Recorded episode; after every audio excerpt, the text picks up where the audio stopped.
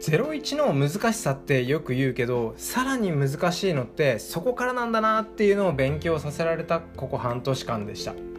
こんにちはまさやです。今日のテーマは01の次のステージについて。実体験っていうねこんなテーマでお話していきたいと思います。これは本当にね自分の実体験であって、まあ、今まさにね当たっているっていうこの壁だったりするわけなんですよね。はい。なのでちょっとね今日のテーマの沿った話にはなるんですけども、まあ、実体験っていうところもあるのでこういう感じでちょっとまったりね話していけたらいいかななんてね思っているんですけどもちょっといつもとね違うテイストでお話してみたいと思います。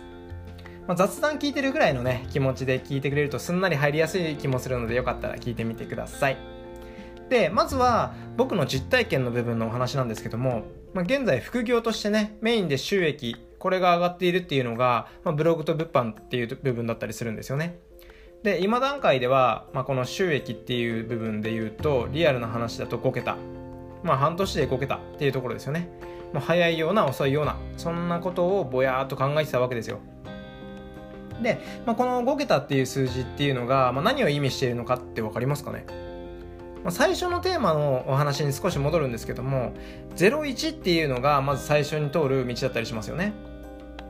例えばまあ簡単なことで言えば自分の力で稼ぐっていうここの部分に特化した部分なんですよ。01っていうのが。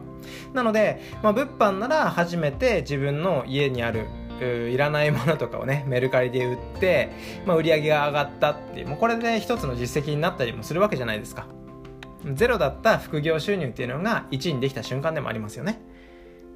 で他にも例えばブログとかであれば、まあ、記事を出して Google AdSense に受かって初めて広告がクリックされて3円もらえました。うん。この3円も立派な01ですよね。まずここまで行くのが大変だったりするわけで、ここで燃え尽き症候群みたいな状態になってしまう人もいるわけですよ、正直。半年以上ね、僕もツイッターをやっているんですけども、やっぱりね、ここで燃え尽きちゃったのかな、みたいな人っていうのはたくさんいて、やっぱりこう、どんどんどんどんいなくなってしまったっていうところも、こう、いるわけなんですよね。で、まあ、そこをねぐっとこらえて次のステージっていうのが、まあ、収益を伸ばすっていう部分になると思うんですけどもここからはその副業によってよって よってあの変わってくる部分でもあるので一概にねこれっていうのはないんですがうん例えばそうですねブログだったら、まあ、アドセンスをもっと見てもらえるように記事数を増やしたりとか、まあ、特化にしてアフィリエイト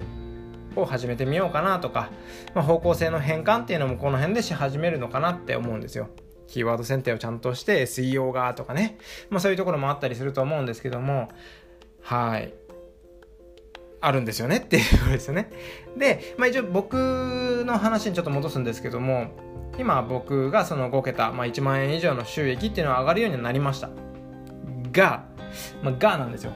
まあ、自分のスキルっていうのは何なのかっていうのがちょっと今やっぱり自分の中でこのビジネスにしていくにはどうしたらいいのかななんて、まあ、こういう悩みっていうのもたくさん出てくるようにはなりました。最初はね僕はやっぱりがむしゃらにこうやっていくのであの悩みっていうよりかはこう、ま、悩みで言えば本当に時間がなくてっていうところだったんですけど今は逆にちょっと時間に余裕を持ったとしてもこういう悩みっていうのがどんどん増えてきたのかなっていうのが今の状況なのかなと思います。はい。まあ、僕はねこうやって話すのがすごい好きで、まあ、こうやってラジオも始めたし YouTube もねあのちょっと概要欄にも載せてあるんですけどやってます。でこういうトークスキルとか営業スキルっていうところであれば他の誰かに引けを取らないぞなんてねいうちょっとおかしな自信を持ってやってはいます僕も。はい。ちょっとやばいやつだと思いましたはい。なんですけども、よくね、ぶっ飛んでるね、なんてね、リアルな友達とかには言われたりはするんですけども、まあ、少しぐらいね、ぶっ飛んでないと、この界隈ではやっていけないんじゃないかな、なんてね、思ったわけですよ。まあ、結論何が言いたいのって話のね、まとまりが安定的にないので、ちょっとまとめていきたいんですけども、壁に当たるっていうこと、まあ、ここってすごいいいことなのかなって前向きに捉えてるんですよ、実は僕。でどういうことかっていうとその壁に当たれるまあ当たれるっていうことはまだそこに壁があるから当たれるわけでその先に何が何かがあるっていうのが分かるから壁に当たるわけじゃないですか。でもやっぱりこの壁もない何もないところをうろうろしてるのこそ一番辛いところでそれはねかなり正直辛いんじゃないかなって思うんですよ。はい。もしね壁に当たってしまってっていう人がいたらもう迷わず突っ込んでみましょうっていうのが、まあ僕の考えなんですけども、まあ怖かったらね、本当に僕も一緒に突っ込みますよみたいな感じなので、よかったらぜひ連絡くださいっていう感じなんですけど、ね、あの、本当にその壁すらわかんないっていうところの人とかは、まあそれはそれでね、僕にちょっと連絡もらえたら嬉しいですっていう感じですね。はい。ということで、ちょっとね、今回こういうテイストでお送りしたんですけども、またいろいろなね、経験談や学びのあるお話というのをしていけたらと思いますので、よかったらフォローお待ちしております。ご清聴ありがとうございました。また次の放送でお会いしましょう。バイバーイ